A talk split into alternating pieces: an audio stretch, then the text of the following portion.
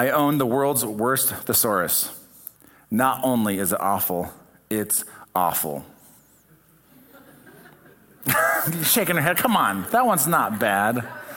That was awful. Thank you. Thank you. All right, it's just us today, all right? The scary crowd from nine o'clock is gone. All right. My wife recently had a birthday, September 26th. Um, I asked her what she wanted for her birthday. She said nothing would make her happier than a diamond necklace. So I got her nothing. it's a lot cheaper, too, than a diamond necklace. All right. But on that note, I will just say, just uh, welcome you into a little. Uh, uh, into our lives. I did get her a gift for her birthday this year, and so something my wife and I did years ago, and you should do this. Um, we we wrote, we decided, well, let's write down a hundred, uh, a dreams list of a hundred things we want to do in our lifetime. Some of them was like hike certain places, visit different places, preach on different continents, that kind of stuff. One of the, and so we did these separately. We did our list separately, our, our list of 100 things separately. And, and then when we got done, we, we compared uh, notes. We put them together and said, okay, let's circle every, um, everything that we both had on our list. And so one of the things we had, that we both had on our list was there was a list of comedians that we wanted to see. So like Jim Gaffigan, Brian Regan, you know, some of these uh, guys. And so one of them was also uh, Jerry Seinfeld. And so um, um, but Jerry Seinfeld doesn't really travel that much. He doesn't, definitely doesn't need the money, you know. I think he just does it for, um, you know, just because it makes him, I don't know. Yeah, it makes him feel good. Yeah, just live in it. So, um, so mostly Jerry Seinfeld is like Las Vegas and New York, and those are the only two places he usually goes. But he's been doing a tour right now, and I saw a few weeks ago that he was going to be in Denver, and so I got tickets for us to go see Jerry Seinfeld. We went last night, and it was a great show. So. So, but one more thing checked off of our bucket list, if you will. So we gotta we gotta pursue some more of those. Amen. All right. So don't get your wife nothing. All right. For the past uh, few weeks, we've been doing a study on the seven churches in the book of Revelation. This is Revelation 1 chapters 1, 2, and 3. And I have enjoyed studying and I have enjoyed preaching this, those messages. How many have enjoyed those messages, those series? Isn't it fun? Um, I think I need to do more just straight Bible teaching. You know, sometimes you get into a series and it's like you're all over the place. I kind of like the, the guardrails of just doing scripture, it's good. Um, so I'll do more of that in the future. Um, if you have any ideas, let me know, but um, I'll pray about them. Um, but um, so we've been in that series. Um, however, as I'm sure most of you know, there have been some significant events unfolding um, in the Middle East. And as a church, we like to try to keep our pulse on um, end time events and what God is doing in the world. So I felt it would be, um, we would be missing an opportunity to not talk about the recent events um, that happened in Israel and what prophetic um, significance um, it might have um, in, our, in our lives. So I want to hit pause on the seven churches of Revelation for this week. We'll pick it back up next Sunday and we'll talk about the church of Philadelphia. And then after that, the, the week after that will be Laodicea. All right, we're going to start in Zechariah chapter 2, verses 7 and 8 says this Get up, O Zion, escape, you who dwell with the daughter of Babylon. For this is what the Lord of hosts says After his glory, he has sent me against the nations that have plundered you. For whoever touches you touches the apple of his eye. The title of our message today is called Israel, the apple of his eye. I want to talk about what has happened and what must happen in the Middle East and in our world. So, what has happened, what needs to happen, why did this happen now, and how you and I as Christians should respond. So, let's start first of all with what went down last week. We came to church and we were just barely in the know. Uh, Friday, um, Friday, I, I, I Friday, uh, Saturday, October 7th, we woke up to some horrific scenes. That night before Friday night, I couldn't sleep that well, and I woke up and, you know, as many of you do, kind of get on YouTube, and, and then I started getting on social media and kind of saw what was beginning to unfold. And then I couldn't sleep after that. But the scenes we saw were horrific. And if, by the way, if you If you've been living in a cave and you don't know what I'm talking about, then you need to come out of your cave. I'm going to help you do that right now. So, it was the worst single day for the Jewish people since the end of the Holocaust. Anti Semitism has been rearing its ugly head once again.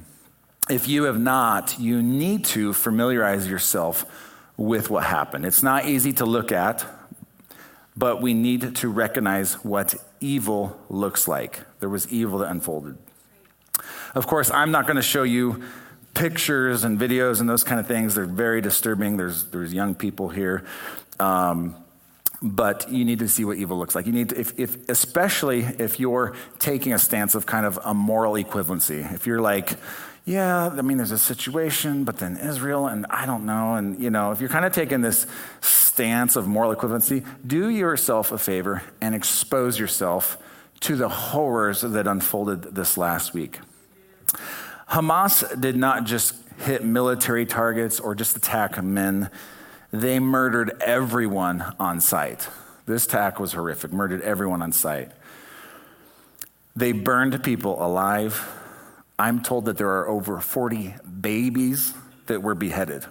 Who kills a baby? When I was a young man, I was 20 years old. When I was 20 years old, 9 uh, 11 happened. I remember that day very clearly. And, you know, I'm 20 years old, full of testosterone, you know, and I'm, I remember thinking, if I could have five minutes alone in a room with Osama bin Laden, oh boy, wouldn't that be wonderful? But even at that point in my life, where I just wanted, you know, revenge, I, if, if I would never kill Osama bin Laden's baby. The baby's innocent. What would I do? If I would rescue that baby, I would bring that baby out of that situation and put that baby in a nurturing environment. In fact, I, I don't know if you noticed, there's um, there's stories of Osama bin Laden had a lot of sons and daughters. One of them um, is, has um, a very peaceful person and is doing art and different things and totally renounces the ways of his father. Okay, so who kills babies? The, Israel does not do this. Israel is not. There is sometimes collateral damage. Unfortunately, that is war, but they do not intentionally target civilians, target babies. Some of the elderly who had survived the horrors of the Holocaust some of them were killed, some of them were abducted. Can you imagine living through World War II, surviving the, the horrors of the Holocaust in Nazi Germany, escape, make aliyah to the, home, to, the, to the Jewish homeland, and live in this homeland thinking we've made it, and then, and then the terrorists come and kill you at a later date. Can you imagine? I don't need to tell you what they did to the women, obviously. Um, they weren't, they didn't just, by the way, they were commanded to make the women dirty, by the way. That they didn't just decide to do that, that was what they were told to do by their leaders. I know this is difficult, but you and I need to be able to look in the face of evil and see what evil is. I'll share one more horrific story and then, then we can move on. Um, there was cases where they would take the phone of the victim that they were killing take pictures and video of killing them, and then upload those pictures and video to that person's social media so that, that that person's family could see what happened to them and find out in the most horrific way possible. That is cruel, that is evil, that is demonic. no army in the world should ever treat people this way. That is what evil is. Don't turn away from it. The only positive part we could say about this attack is that now the world can see that those who are complicit with Hamas and Hezbollah are not just acting out because they are disgruntled over some land disputes, they are walking in pure demonic evil. You've heard this, I don't know if you've heard this quote before, but if the Palestinian people laid down their weapons, there would be peace in the Middle East, in Israel today. If Israel laid down their weapons, Israel would cease to exist. And that is the difference. Israel, we can talk about two state solution, we can talk about land disputes all day long. But if we are unable to recognize each other's right to life, what do we have to talk about? Where can we go from there? I see people, you know, posting things like, pray for innocent Israelis, pray for innocent Palestinians. I have nothing against that. I know there are many wonderful Arab people, some, some of which are Christians. I know there are many Arab people who are Muslim and also believe in peace. I have nothing, nothing wrong with praying for peace on both sides for people who are peace loving. Many Palestinians don't want this violence. I've seen videos of Palestinians who left the Gaza Strip and said, Hamas is the worst thing that's happened to us ever. And I think that's actually true. But I want to make a statement that I, I think is true. I think it holds water. Again, we can disagree on where boundary lines should be and, and this, this and that. But if we don't acknowledge one another's right to exist, if your solution is kill the Jews, you're not innocent. That's, you're not an innocent person if that's your answer to the problem. Just kill them. Some Palestinians do believe in a two state solution, but clearly there are many who are complicit with Hamas, Hezbollah, ISIS. There are clearly many who don't believe in a two state solution, they only believe in the final solution. And that is a huge problem. That is a huge issue that Israel has to face and they are facing right now. What needs to happen? That's what happened if you're not aware. What needs to happen? Israel not only has a right to defend herself, Israel has a moral obligation to eradicate that threat against them. It is the only right thing for them to do. It's not just their right to do, it is their moral obligation to do. The Iron Dome, if you don't know, the Iron Dome, it's an impressive technology um, that when, when rockets are shot into Israel, they intercept them and they shoot them down before they, before they hit. The Iron Dome is, uh, I think it's over a 90% uh, success rate in knocking rockets down, and then they try to overwhelm them. That's been an amazing technology, but in some sense, that technology has kind of just kicked this issue down the road. Because now um, uh, Hezbollah and, and um, uh, they, and Hamas, they have just evolved. And now that now Israel has to fa- face this issue head on. We know that prophetically speaking, what the Bible says, there's at least one, depending on your interpretation of certain scriptures, there's at least one, if not two or three major conflicts that Israel has yet to face.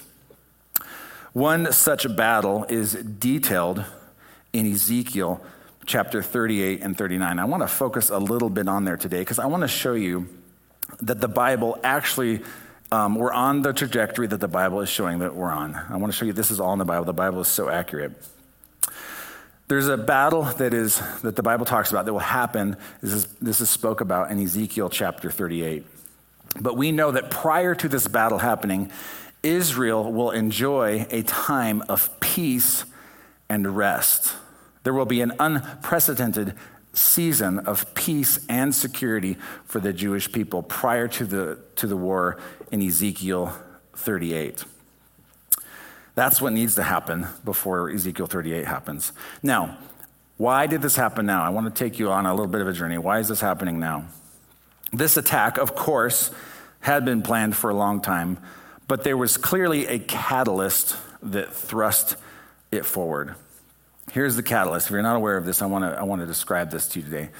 Israel has been um, making peace agreements with the Arab nations around it lately. 2020 was, was a, uh, a time where that happened big time.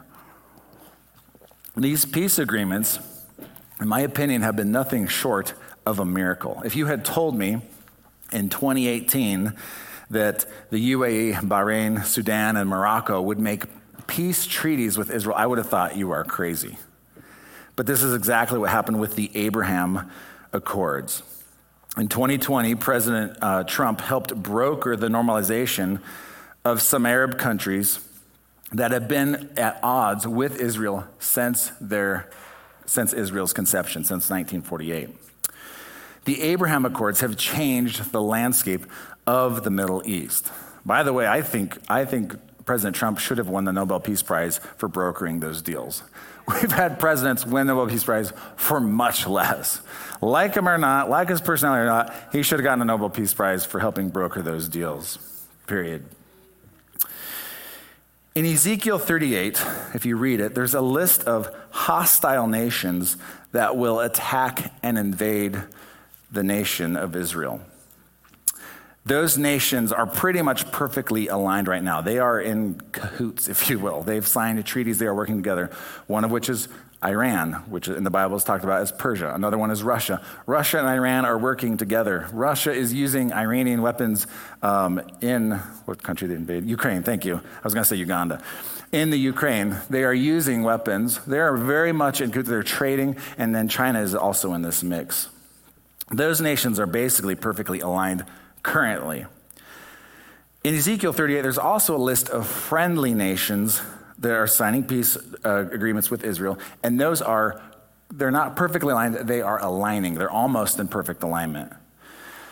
The friendly uh, nations toward Israel in Ezekiel 38, they um, protest this northern Russian Iran invasion of their land. I want to tell you who these friendly nations are and why they will protest. Ezekiel 38 13, we're going to look at this verse here. It says this Sheba and Dedan, the merchants of Tarshish, and all their young lions will say to you, Have you come to take a plunder? Have you gathered your army to take a spoil and to carry away silver, gold, and take away livestock goods to take a great plunder? Okay, so these, these protesting nations are saying to the Russian invasion and, and the, this coalition that's invading, they're saying, Why are you here? Are you here to take a plunder? Are you here to steal? They're, they're obviously protesting and they're against what's happening. Let me, sh- let me show you these nations. Ezekiel 38, uh, 13. Sheba speaks of the Persian Gulf Arab nations. Again, signing peace treaties with Persian Gulf Arab nations had never happened uh, before. Dedan speaks of Saudi Arabia, and this is the big dog. This is the big one. This is the big one that we've been waiting for. The merchants of Tarshish probably speaks of Western European nations, uh, and particularly England would be uh, the merchants of Tarshish. And the young lions speak of the English colonies. So, for a thousand years, the lion has been a symbol of, of England, of the United Kingdom. And so the young lions are England's, England's English speaking colonies. So the United States, Canada, Australia, etc. So those are the young lions. the missing piece of this whole equation has been Dedan, Saudi Arabia. Israel and Saudi Arabia have been kind of uh, uh, behind the scenes been working on peace agreements and normalizing. They're, they're actually already, to an extent, normalized relationships. For some time, um, if an Israeli um, uh, jetliner was going to fly, um, you know, to, to uh, Asia, and the direct path for them was to fly over Saudi Arabia. For years, they couldn't even fly over the country. That has changed today. Now they can fly over the country. So Saudi Arabia is letting them, and they're beginning the trade. And so, to an extent, they're already normalizing relationships. But I want to talk to you about the significance of this peace deal that is currently in the works right now and why this attack that we just saw in Israel has a lot to do with this peace agreement that's been worked on. I want to play a video of Benjamin Netanyahu. He's at the United Nations talking about the potential peace agreement with Saudi Arabia. So go ahead and roll that video. To understand the magnitude of the transformation that we seek to advance, let me show you a map of the Middle East in 1948, the year Israel was established. Here's Israel in 1948. It's a tiny country, isolated, surrounded by a hostile Arab world. In our first 70 years, we made peace with Egypt and Jordan. And then in 2020, we made the Abraham Accords, peace with another four Arab states. Now look at what happens when we make peace between Saudi Arabia and Israel. The whole Middle East changes. We tear down the walls of enmity. We bring the possibility of prosperity and peace to this entire region, but we do something else. You know, uh, a few years ago, I stood here with a red marker to show the, the curse, a great curse the curse of a nuclear Iran. But today, today I bring this marker to show a great blessing, the blessing of a new Middle East between Israel, Saudi Arabia, and our other neighbors. We will not only bring down barriers between Israel and our neighbors, we'll build a new corridor of peace and prosperity that connects Asia through the UAE, Saudi Arabia, Jordan, Israel to Europe. This is an extraordinary change, a monumental change, another pivot of history. Say about that is I don't know if you caught that, but what Benjamin Netanyahu just did was he drew a line through the Ezekiel 38, 13 coalition that we just read about, connecting Asia all the way to Europe. Here's the problem with this peace treaties that he's talking about Iran is terrified at this prospect. There is a rift between uh, uh, Sunni and, and Shia Muslims. There's a rift between Arab and Persian Muslims. And what this peace agreement does, it aligns Arab Muslims with Israel and with some of the Western powers. And that puts Iran in a very awkward position because Iran, I should say the leadership of Iran, I don't think all the Iranian people, the leadership of Iran hates Israel and, is, and, and has not just threatened to destroy Israel, has promised to destroy Israel. Imagine that. A country that hasn't just threatened to destroy you, has promised to destroy you. Um, I took this screenshot a couple days ago, so I just want to show you the connection between this peace agreement happening and these attacks that just happened. I was looking at on my uh, YouTube uh, my YouTube page on uh, TB in Israel, and it's been a couple days since I took the screenshot, but it says eight days ago, uh, Saudi Israel peace deal. So this is the big news. They're talking about this eight days ago. The very next video they uploaded is war, um, war in Israel. Hamas and uh, Israel are in, in war together. They've attacked one another. Well, I should say Hamas attacked Israel and Israel's responded. Is that a coincidence? I don't think so, because Iran is calling the shots, and they're the ones who approved to, to move forward with this attack. Again, the attack had been planned for months, if not years, but they, they chose now to pull the trigger. I think what they're trying to do, I think that Iran is trying to derail the peace agreement with Saudi Arabia. I believe that peace agreement will still happen Israel will normalize relationships, uh, relations with Saudi Arabia. And by the way, this corridor of peace that he's talking about, it includes oil and natural gas pipelines, it include, uh, includes uh, roadways, railways, fiber optics, the sharing of technology, medicine, intelligence, food, water technology. That's what they're working on, uh, normalizing these relationships. It will benefit all those nations in the Abraham Accords it would also effectively break Russia's energy monopoly to Europe. Because if you have a pipeline coming from the East through Israel, and Israel has a lot of natural gas themselves, and it goes into Europe, that'll effectively break Russia's um, energy monopoly. So, of course, that is why uh, Iran and Russia and others want to sabotage this deal. Because an, um, an invasion of Israel inevitably would negatively affect all the members of the peace coalition in the Abraham Accords. And we know that from the, what the Bible says in Ezekiel 38 that the motives for the nations invading Israel are financial motives to take a plunder, to take, you know, gold, silver, and different things. Why does Iran hate Israel so bad? Well, you don't have to like Israel, but Iran's hatred of Israel is an irrational, demonic hatred. I will say this it's a spirit. You might not like the, the nation, that's fine, but th- there is an irrational demonic spirit. I want to just um, sensitize you, church. So many times, especially in the Western world, we get this idea that everything's natural. We have to remember that there are spirit, we, we, there's spiritual battles, right? This is why we pray. This is why we fast. This is why we intercede. This is why we worship. This is why we read the, read the word because there is a spiritual realm. And listen, spiritual battles have natural implications. Winning the war in spiritual realms changes things in the natural realm. In Daniel chapter 10, Daniel was, uh, he had a stunning vision that he, he was in total distress because of what he saw. Daniel prays to the Lord and he fasts for 21 days. And then an angel, mess, um, an angel messenger comes to Daniel. Look what it says here in Daniel chapter 10, verses 12. The angel said this Do not be afraid, Daniel. Since the first day you set your mind to gain understanding and to humble yourself before your God, your words were heard, and I have come in response to them. Watch this, verse 13.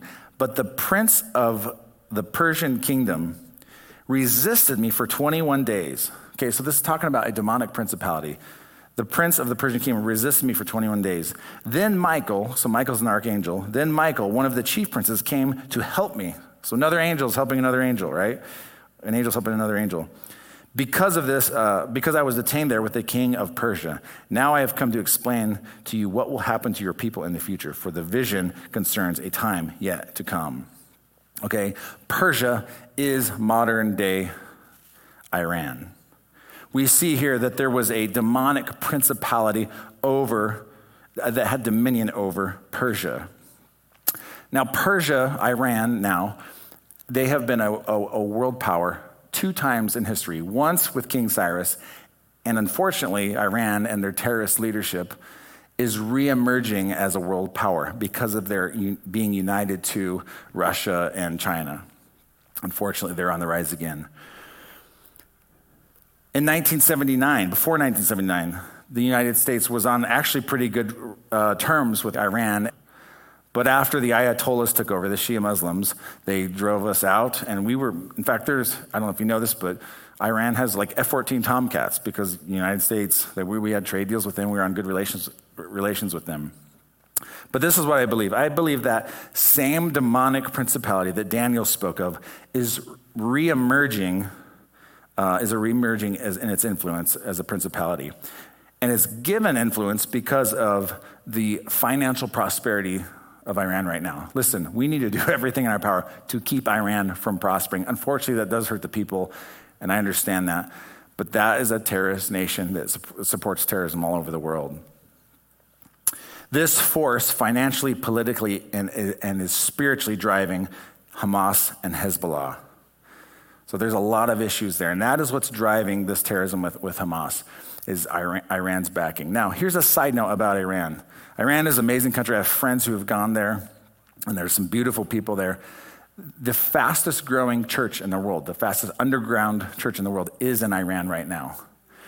So, you and I, listen, we have brothers and sisters in, in the Lord in Iran, and we need to be praying for them. And we need to be praying that that church continues to um, explode and prosper because God is doing something amazing there.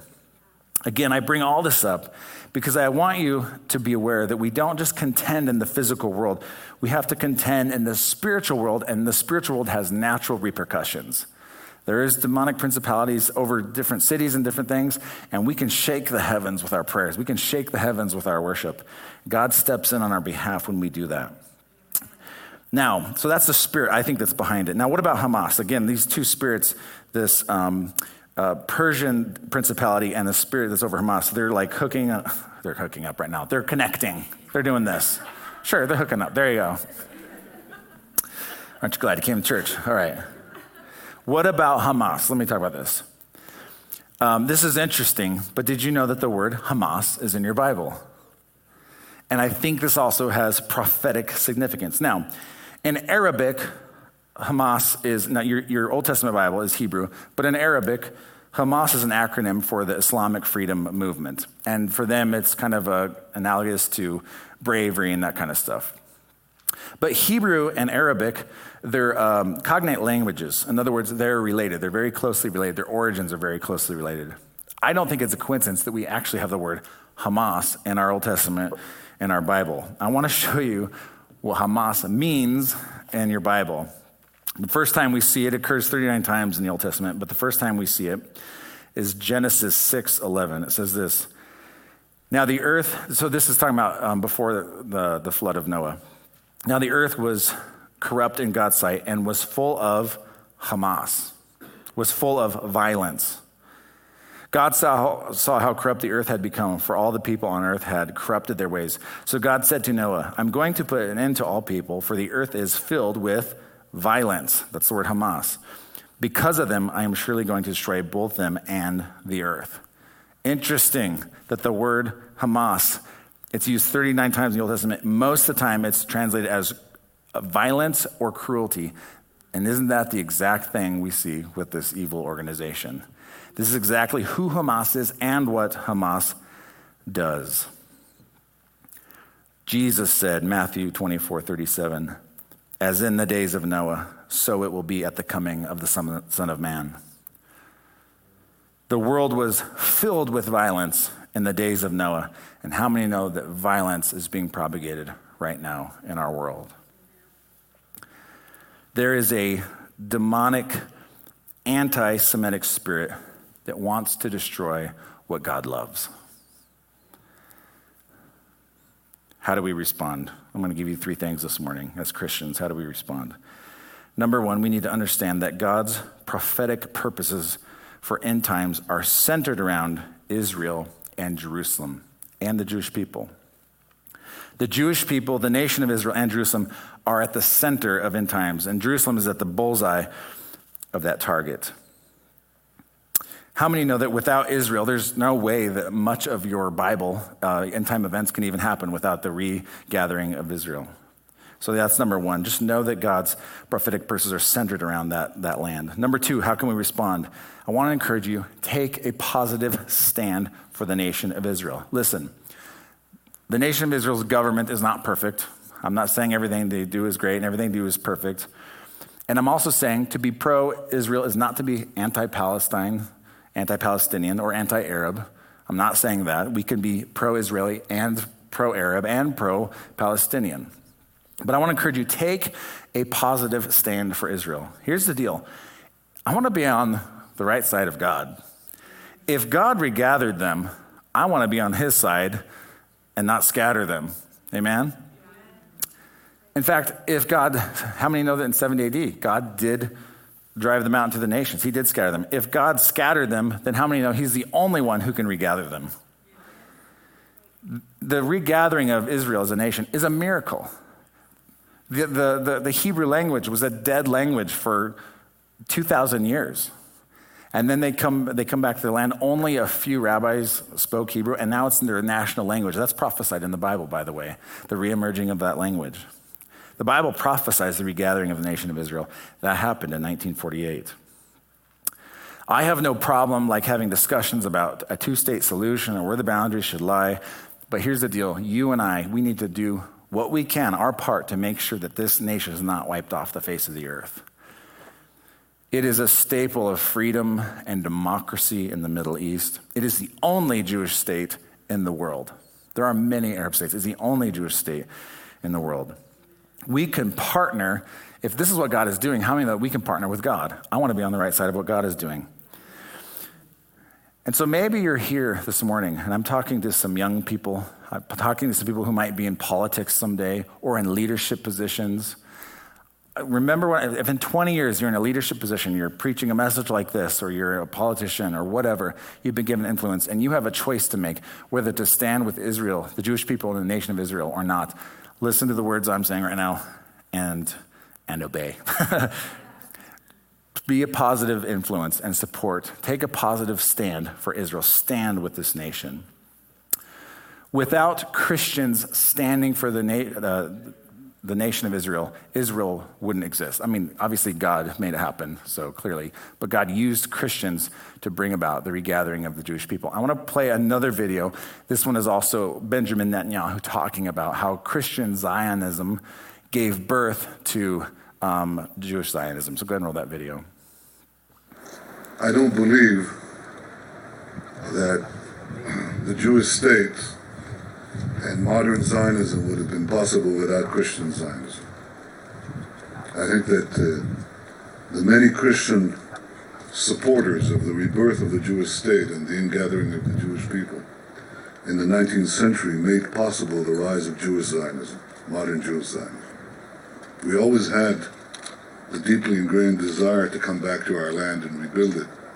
This is a, a prayer of the millennia of the Jewish people that it was made possible in the 19th century by the resurgence of uh, Christian Zionism and uh, uh, European support for Zionism, most especially in Great Britain. Uh, the PEF, the Palestine Exploration Fund, which was a scientific uh, fund created by Queen Victoria, and the many Christian friends that we had including Dutch people in the 19th century, Americans, Englishmen, Frenchmen, who visited the Holy Land by the, by the hundreds, including famous writers, who spoke about the barrenness of the land and the hope that the Jews would come back to reclaim this land as part of the parable of humanity, the hope that there's the hope that there is hope. And this created the practical foundation for the political foundation for the emergence of Zionism. Without God moving on the heart of many Christians, Israel would not exist. God moved their heart and facilitated this. I want to say this at church history is watching you right now, and history is watching me. And I want to do my part to stand on the right side of history. I want to say this your time is now. You and I have been given the privilege to stand at this place in time, this place in history, and partner with the heart of God. Number three, how do we respond? Keep your eyes on Jesus. We all need to keep our eyes on Jesus. God is working in the nation of Israel with the Jewish people, and He's working in the world.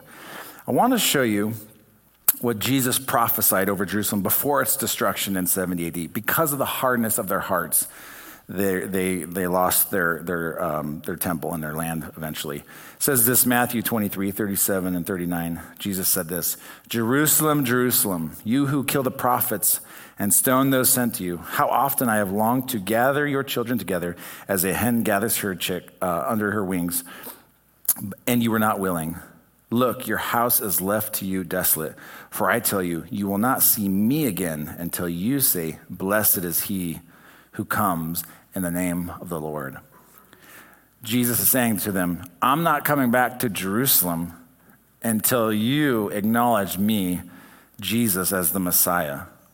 Church, I want to tell you, there will be a supernatural outpouring here at the end of the age that will facilitate that change of heart where the, the blinders will come off the Jewish people. For the most part, Jewish people don't trust in Messiah. There are many who do, and it is increasing. But those blinders are going to come off in a supernatural outpouring of the Holy Spirit. And I want to read two scriptures to show you how this is going to happen. Zechariah 12:10 says this, "And I will pour out on the house of David and the inhabitants of Jerusalem a spirit of grace and supplication. They will look on me, the one they have pierced. They will mourn for him as one mourns for an only child, and grieve bitterly for him as one grieves for a firstborn son." the Lord is going to pour out on Israel grace to, and, and, to, to see Jesus as their one true Messiah. I'll give you one more scripture Ezekiel 38, 28, and 29.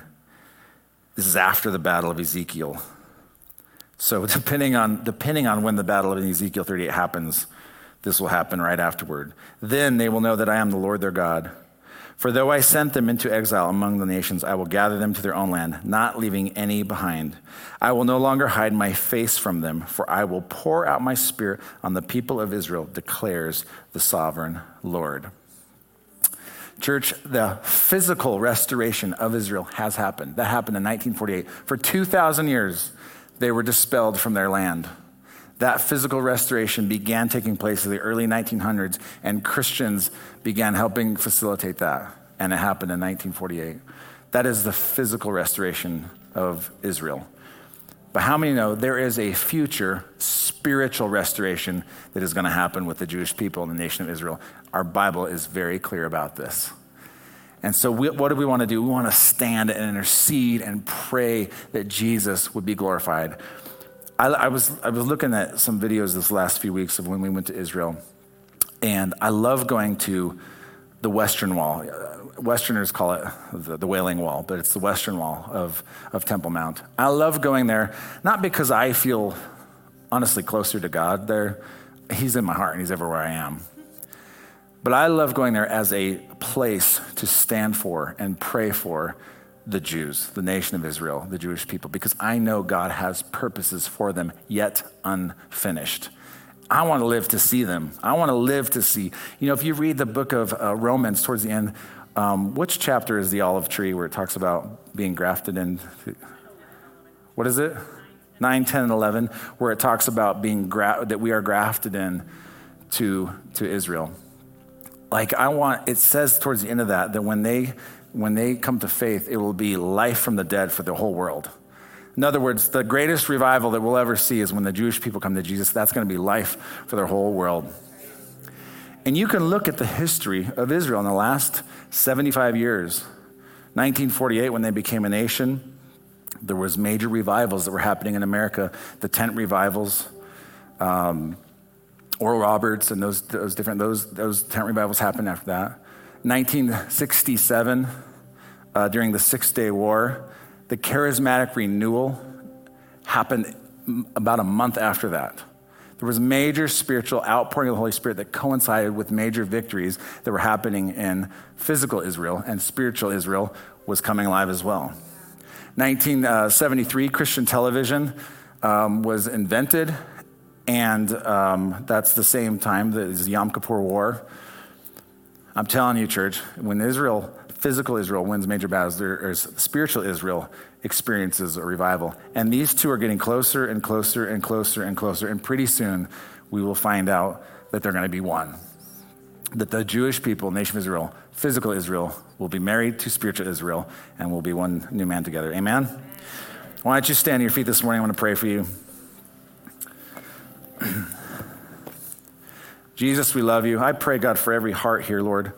We pray, God, for peace in the Middle East. God, we pray for the Palestinian people. We pray for the Arabs. We pray for the Persians, Lord. We pray for the Jews, God. You love them all. You died for them all. You paid a heavy price to reconcile all mankind to yourself, Lord. And I just pray, God, that we would be drawn to you, Lord God, and the people would be drawn to Jesus. They would see G- King Jesus as our Messiah, as Yeshua as our Messiah today, Lord God. We bless Israel. We bless the people of Israel. God, we love you in Jesus' name.